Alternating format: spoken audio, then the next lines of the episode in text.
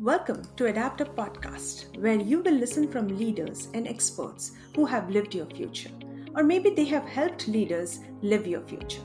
I'm your host, Swapna Savant, and also founder of adaptUp. And our today's guest is Shane King Zackery. Shane is a queer black technologist, a filmmaker, and also an entrepreneur based in Oakland, California. They are an engineering manager and the founder of Yarner Studios, a sustainable creative business project that is equal parts production studio and innovation lab. I personally have witnessed their drive to constantly think about potential solutions. Recently, they transitioned to management and have started their first gig as engineering manager. There is a lot for us to unpack today, so let's get started. Welcome, Shane. Thank you so much for accepting my invitation. Yeah, thanks so much for having me. I'm excited to be here. Thank, thanks a lot. Um, I'm just going to go right in because there is so much for, that I really want to cover with you. You have a degree in arts, and I remember our conversation earlier. You loved what you did, and then you made your transition to engineering. What made you do that? Um, yeah, you mentioned I have a degree in arts, and um, I, I have a liberal arts degree. I went to a liberal arts uh, college, and I I have a self-designed uh, degree in um, not in the arts necessarily. I mean, there's um, there's some digital and electronic media studies that I focused on, but um, really my degree wasn't being put to use in the career that I was in. Um, but I was working with creative people, and so like helping figure out how to help creative people get paid for the work, uh, the creative work that they do.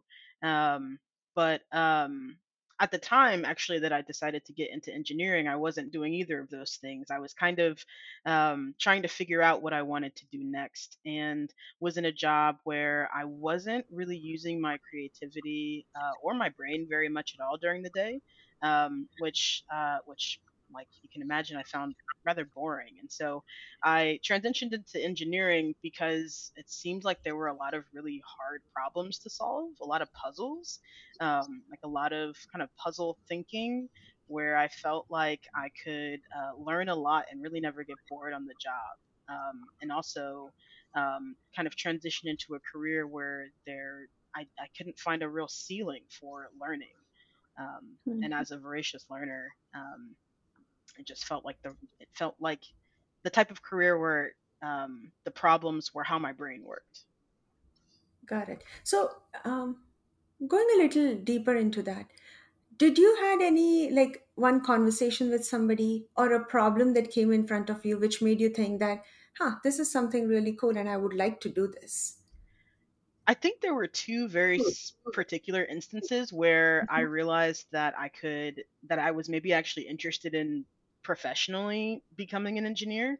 Um, and one was where I was working in that creative shop, and I was talking to an engineer, and I had told him about how I had tried to learn how to code in the past and had uh, really kind of lukewarm um, kind of experience with it. And he said, um, "You can do whatever you want to do as long as it's what you want to be doing. You know, even if it's hard. Um, if you really want to spend your time and energy getting good at something, all it is is time and energy and effort, right? And and so even though it had been hard uh, and it was something that I kind of kept returning back to with little success, um, that little reminder uh, which I still carry with me all the time, made me realize that if I really wanted to do it, I could do it.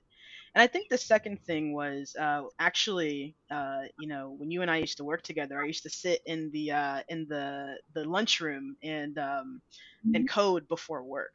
And I remember I was talking to a sales rep, and she was like, "You know how to code?" And I was like, "Yeah, I'm learning how to code." And she was like, "Well, why aren't you an engineer?" And that was the first time anyone had asked me that. Um, and I didn't really have a good answer. I was kind of like, well, I don't know, I guess because I'm not an engineer. And um, and that was kind of the first seed where I was like, well, why aren't I an engineer? And then I started to think, well, if I wanted to be, what could that look like? And mm-hmm. that's kind of where the um, the seed for uh, you know starting to figure out how to get an apprenticeship on the job and all of that really started. Got it. God. And now an engineering manager. Yes. What made you step into the management role? a recent development. Yeah, it's only been since uh, t- this is August, so it's been since April. So, you know, just a couple of months. Um, and honestly, I think that um, well, I know that management was my North Star from day one. And I think that part of that is because the people that were inspiring me, who were a part of the engineering departments at different startups that I worked at, were managers they were the ones who I saw most interested in me and my journey, the ones who I saw being able to have the, the most high impact level of intervention on the um, careers and experiences of the people um, on their teams. And um, I saw that it was like a labor of love for so many of them. And uh, I think that because the folks who most resonated with me in engineering were leaders and that I've always kind of been inclined towards leadership, I always assumed that the point of becoming a software engineer was to one day be a, a leader in title, to be a manager. And so I set my sights on the heart, you know, the thing that felt like the like phase two of the hard thing that I was trying to do. And the point was always to get to phase two. So at least, you know, um, so yeah, yeah and so, I like that. I like that. Phase two was management for you. But then, what were the challenges during this transition to management? At the time that I was actually ready in my career, and I think mentally and mm-hmm. spiritually to transition into management, the company that I was at uh, and was going through a, a really hard time. Um, I think that the biggest challenge was looking around and looking at the people who were left, who remained at the company, and realizing that all of the people who had inspired me, who I had looked forward to being peers with, were all gone. Right. So I mm-hmm. expected to walk into a situation and know who my mentors were going to be, know who I was going to be learning from, you know, knowing the people that I vibed with and who believed in me, um, and then realizing that I actually had to build that uh, myself mm-hmm. um, once I actually got there. Um, and uh, while also trying to you know do this brand new thing not being very clear like who my mentors were going to be. You know what shane? You remind me of a saying which i had read somewhere in chaos comes opportunities and potential. Yeah absolutely. You're absolutely right and i think that that has been um you know um my big lesson you know going into management is recognizing that the challenges are not going to look like the checklist that you thought it would be, right? Yeah. It's really in the mm-hmm. nuance and in the reality of the given day. Um, and it's definitely my work to um, as a as a as a manager to um, meet the day, you know. Mm-hmm. Yeah, but then now, when you look back into your career, is there something that you wish you would have done differently? You know, it's it's funny when I look back, and it's actually really cool that I can look, I can genuinely look back on my journey because part of getting into engineering and um, and even prepping for management, I've always been tasked with writing about the journey, like where I was in the journey. Mm-hmm. And so I have these blog posts that I can look back at from my apprenticeship years uh, and I have this mm-hmm. journey of ment- of mentoring that I can look back in in my kind of mid level years, and um, and you know my journey is really well documented. And when I look back at it, there's actually nothing that I would do differently. Oh, wow. I know I had a lot of fun. I met mm-hmm. amazing people, made genuine connections, and have been overwhelmingly supported. Um, I've had you know, in the past um, almost four years, I, I, think I had counted the other day that I had five. I've had five different managers. Four of them have been black, um, and mm-hmm. um, you know, I've I've gotten to work on all kinds of cool projects and blurred the lines between you know what it means to be a, a, web developer and then to go into operations and work on databases and go back to product development and be a manager and i've done it in the timeline that i actually set for myself and i brought people along with me along the way i i honestly feel like i've achieved all of the little milestones that I wanted to up until this Mm. point, which um, I didn't realize until very recently. Um, so I'm, I'm pretty proud of the way I did it. Totally. And honestly, Shane, I also remember our break room conversations. And I truly mean it when I say that I have witnessed the drive that you you had constantly to think about potential solutions that can come. That's right. Uh, so, so you we, we talked about the challenges, and I'm not actually surprised that when you say that when you when you look back, there is nothing different that you could have done. But what are your biggest challenges in your career right now, I think I think like a as an as a manager? yeah, that's uh, it's a great question. I think that my challenge is every manager's challenge right now. I mean, you're you're a leader as well at your company, and and I imagine that this is on your plate too, which is that um, people are really tired right now. Like we're in a place um, as as work communities, as um, as businesses, where we need to move forward, right? Like we have to figure out how to move forward and how to gain momentum and transition into whatever it is that we're going to be um, with people who are talented and driven and still exhausted and juggling so much. Uh, and I myself, you know, feel like I'm I'm uh, in recovery, you know, and, and still in needing some of some healing. And so the biggest challenge is showing up every day with enough energy to meet the moment in a way that resonates with you, like resonates with me, resonates with my team. Um, you know, making sure that um, they feel supported, that they see me supporting them in a healthy, sustainable way. Um, like truly like leading by example right now is a huge challenge. Um, and um, again, kind of doing that in a place that's going through so much change um, and Mhm. keeping everything in perspective is uh, an Yes. everyday, an everyday adjustment, everyday alignment. I actually I'm so glad you said said that you yourself are in recovery right now because I think the the best gift that we can give our direct reports right now is to be authentic Absolutely. and be vulnerable and be like very direct. So Absolutely.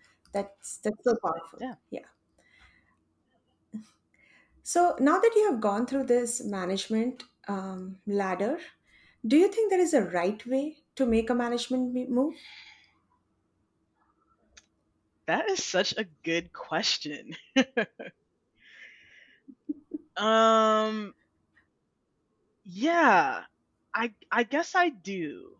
Um, well, I don't know if there's a right way, but I I do feel like there are unfavorable paths to management. And uh, you know, one of them is like by force, like if you have no other choice to grow is to otherwise get into management.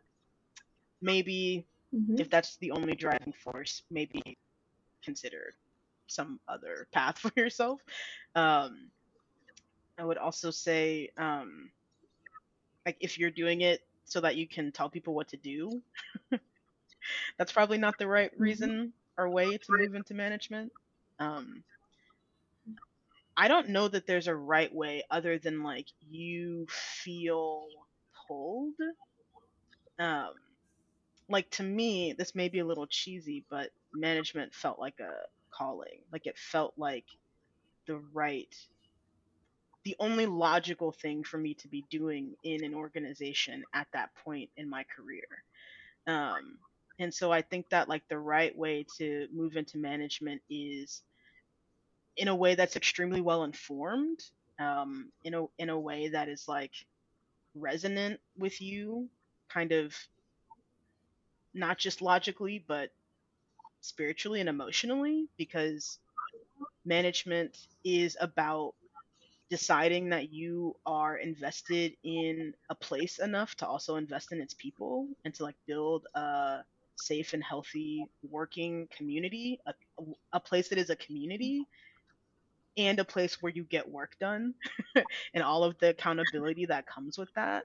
Um, if like you want to be a part of the logistics that go into making that dream work every day while because I'll also say like getting a paycheck, like if those two things check out, then management is probably the right move for you.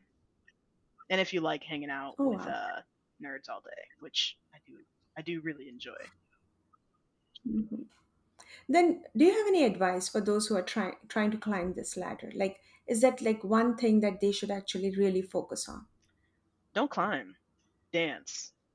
You know, like move and shake your way to wherever you're trying to get in that management. I would say circle, um, maybe even coliseum in a way, because there is there's there's performance, there's politics, um, there are alliances, right? There are um, there there are spectaculars. Like I don't know that it's a ladder.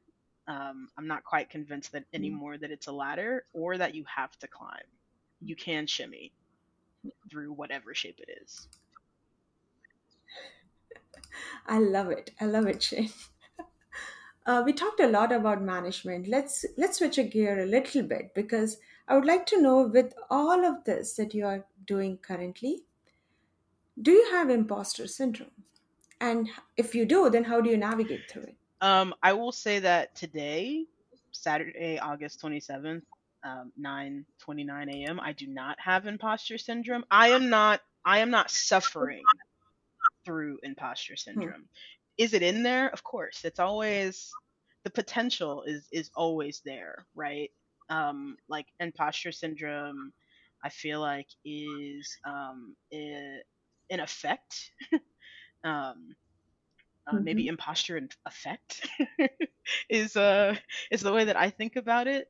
Um, and and it's always like ready to be triggered, and it shows up like some in certain hours or in certain situations throughout the day where maybe it doesn't show up for like another hour of the day, you know? Um, so it's kind of always there. Um, but the way that I navigate it is kind of like that, like r- recognizing that it is like a state and an effect that I am flowing in and out of all the time, and it is okay.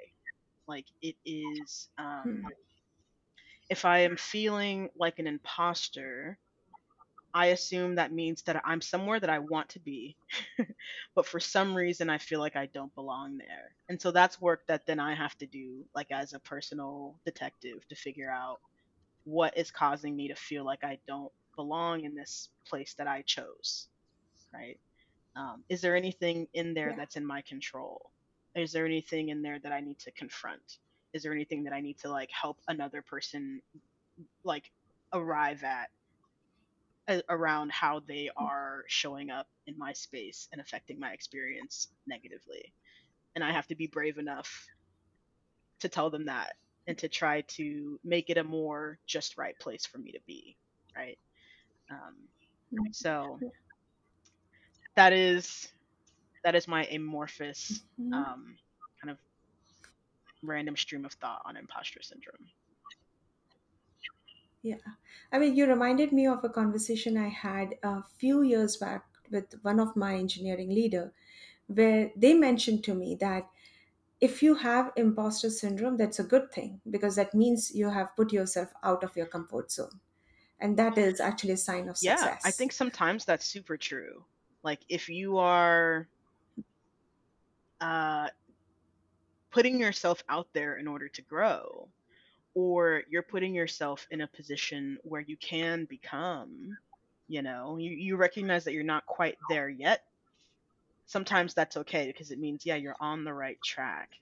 Um, and in other times, it's like it's information. I think imposter syndrome is information. It's like environmental feedback, right? So you're in an environment that's trying to speak to you, that's trying to tell you something. I agree that I think that that's, for me, that is always a good sign that I'm in a place that is speaking to me, right? Um, but what is it saying? Is it trying to say something about the space that needs to change? Is it saying is it telling me about something that I need to address within myself so that I can be more confident, more comfortable, you know, experiencing less suffering?